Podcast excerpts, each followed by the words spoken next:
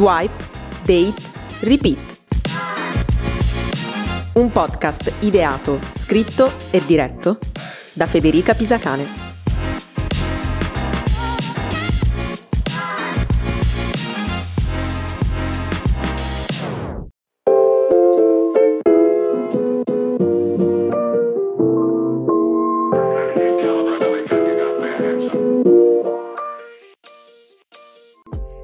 Bentornati con un nuovo episodio di Swipe, Date, Repeat, il podcast su Tinder e sul magico mondo del dating online.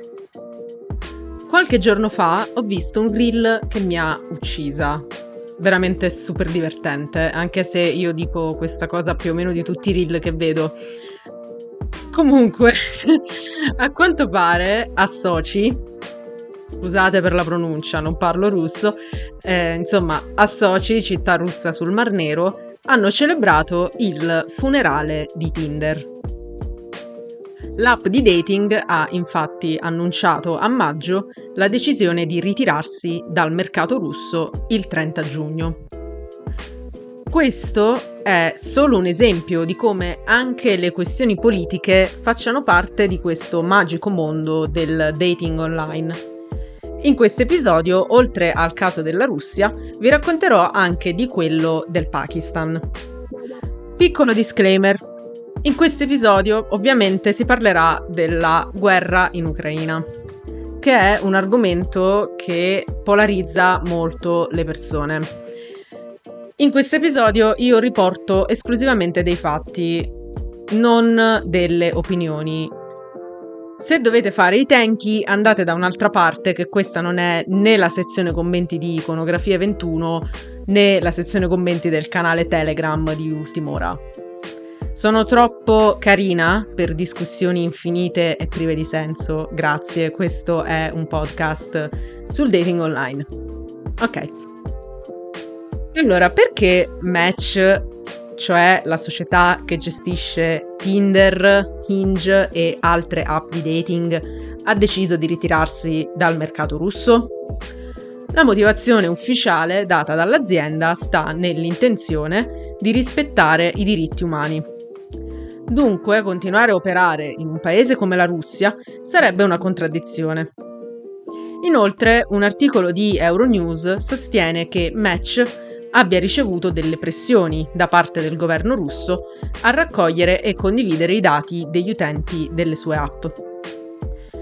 Ciò è sicuramente una cosa gravissima in qualsiasi paese, ma specialmente in un paese apertamente ostile alle persone LGBTQ, per esempio, come la Russia.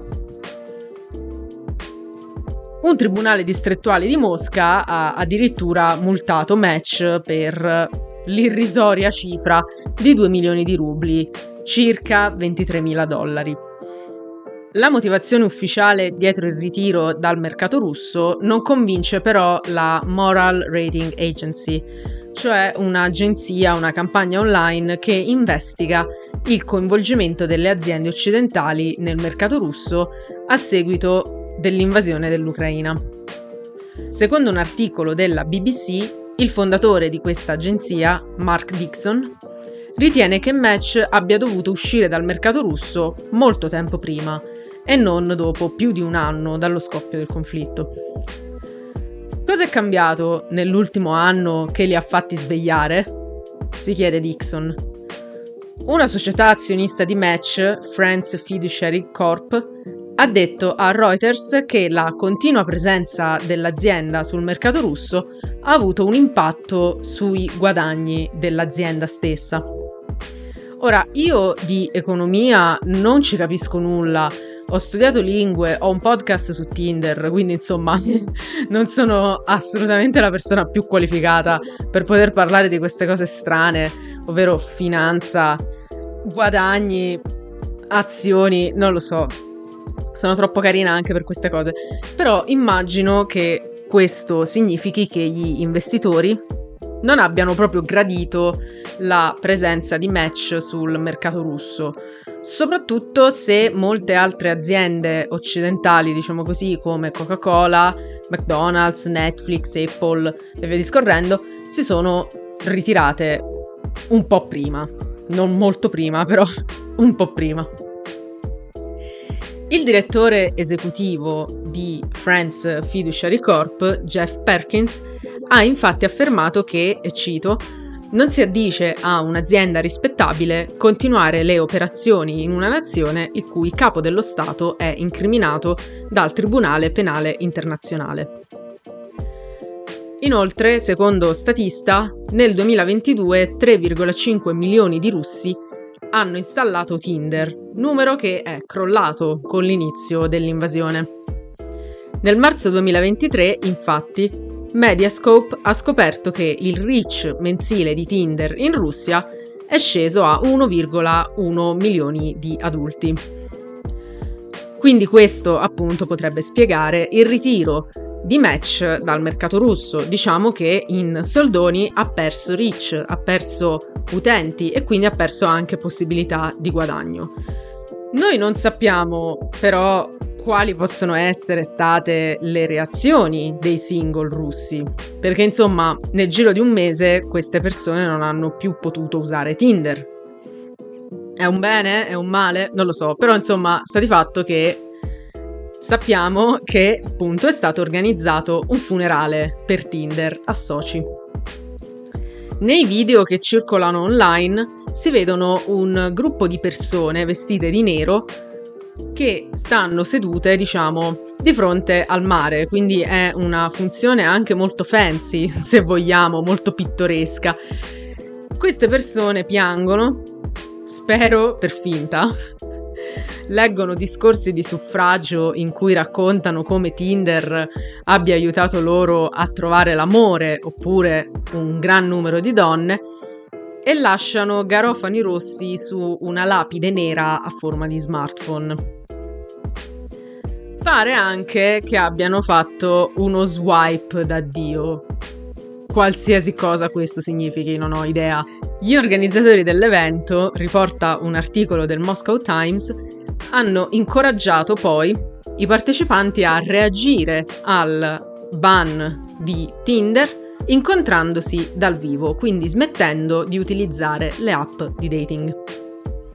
La vicenda di Tinder in Russia in fondo non deve stupirci più di tanto, visto che si tratta pur sempre di un'azienda con un fatturato che quindi deve pensare bene più o meno alle strategie di mercato per non perdere investitori e quindi soldi.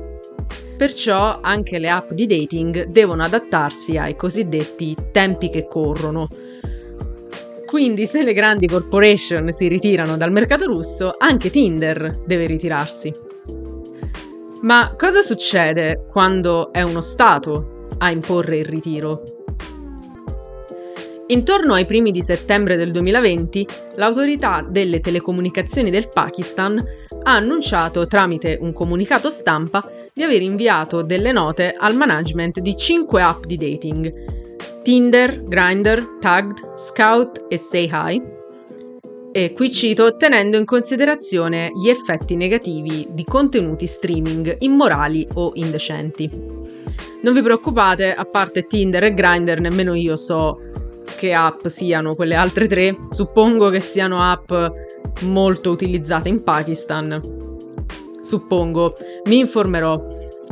Però queste note imporrebbero alle 5 app di dating di rimuovere i servizi di dating che offrono e di moderare i live streaming in accordo con le leggi locali. Quindi in pratica ciò che viene chiesto a Tinder o Grindr è di smettere di essere Tinder o Grindr, ovvero di smettere di essere un'app di dating, di fatto.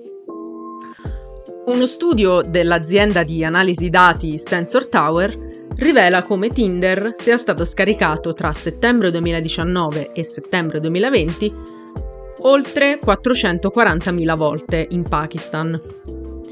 Grindr, Tagged e Say Hi sono state scaricate circa 300.000 volte nello stesso periodo e infine Scout è stata scaricata 100.000 volte.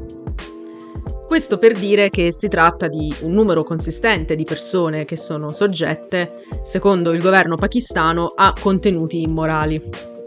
L'esperto di privacy digitale Ray Walsh dice in un articolo della BBC che, e cito, i cittadini pakistani verranno abituati a livelli oppressivi di censura, in modo da evitare che accedano a contenuti considerati LGBTQ, nudità e qualsiasi altra cosa considerata immorale.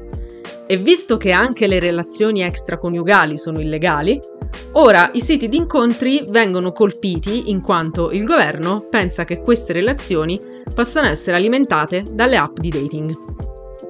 Un portavoce di Tinder ha dichiarato ad Al Jazeera l'intenzione di collaborare con legislatori e forze dell'ordine quando possibile per proteggere i propri utenti. Inoltre Tinder sembrerebbe disposta a discutere i livelli di moderazione richiesti dalle autorità pakistane. Chiaramente io suppongo che questa decisione di Tinder non sia per bontà d'animo verso i propri utenti pakistani, ma semplicemente per non perdere comunque una fetta di mercato consistente. A parte tutte le questioni politiche, morali, legislative, che sono lunghe, complesse e francamente anche noiose, è interessante anche in questo caso notare la reazione degli utenti. Circa il 64% dei pakistani ha meno di 30 anni e il ban alle app di dating ha lasciato un buon numero di giovani con ancora meno opportunità di incontrare un partner. Per molti l'unica opzione rimasta sono i matrimoni combinati. Quello dei matrimoni combinati è un fenomeno che, oltre a essere estremamente patriarcale e limitante, è anche molto costoso. Un articolo di Rest of the World riporta che le donne che combinano matrimoni, le cosiddette Rishta Ontis, spero di averlo pronunciato bene, chiedono dalle 20.000 alle 100.000 rupie per ogni match, più o meno dai 100 ai 500 dollari circa. Sicuramente molto più costoso di Tinder Plus. I giovani pakistani hanno però trovato un'alternativa, decisamente più economica rispetto ai matrimoni combinati in modo tradizionale. Non hanno raccolto il consiglio degli organizzatori del funerale russo a incontrare l'anima gemella nella vita reale, ma hanno preferito usare dei gruppi Facebook creati apposta per trovare la propria anima gemella. Uno dei più noti gruppi Facebook per matrimoni combinati è Two Rings, creato da Fahia Khan nel 2019. Mi scuso di nuovo per la pronuncia. Two Rings aveva l'anno scorso quasi 228.000 iscritti e poteva contare almeno 335 coppie formatesi grazie al gruppo. Secondo gli utenti dei gruppi Facebook di matrimoni combinati, questi sono molto spesso più sicuri delle app di dating. Inoltre, i moderatori filtrano un minimo profili e comportamenti all'interno del gruppo. Per esempio, su Two Rings, ogni profilo è esaminato da un team di moderatori e ci sono una serie di regole molto ferree per evitare comportamenti irrispettosi. Chi le infrange viene sospeso per 28 giorni oppure direttamente bloccato. Amna Kashmiri, la fondatrice di un altro gruppo di incontri combinati People of LUMS and IBA Rishta Edition, cioè un gruppo che include esclusivamente ex studenti delle due più grandi business school del paese, sostiene che questi gruppi siano culturalmente più appropriati per la società pakistana in quanto si focalizzano sul matrimonio più che sulle relazioni casuali, che non sono ben viste nel paese. Vi ricordo che le relazioni extraconiugali in Pakistan sono addirittura illegali. Se comunque questi gruppi di incontri combinati sembrano essere una via di mezzo tra quelli combinati dai genitori in modo tradizionale e le app di dating, alcuni utenti osservano come questi gruppi siano ancora molto simili agli incontri combinati tradizionali in quanto anche in questi gruppi le donne vengono giudicate in base al loro aspetto fisico e gli uomini in base al loro salario. Insomma, anche questa volta non so bene come chiudere questo episodio. Posso dire che trovo i video dei funerali a Tinder abbastanza divertenti. le lacrime, la mimica, i discorsi adoro, adoro tantissimo. Ma trovo parecchio più interessanti i gruppi di incontri combinati pakistani. Mi viene in mente che esistono delle cose simili su Facebook in Italia, gruppi tipo Single di nome della città, e uno dei più noti a livello memetico è Single di Napoli o anche Single di Roma, ma sicuramente questi gruppi non sono ben organizzati come quelli pakistani. Noi, in fondo, possiamo ancora usare le app di dating, e meno male, direi, altrimenti non saprei più davvero di cosa parlare in questo podcast, probabilmente smetterebbe di esistere.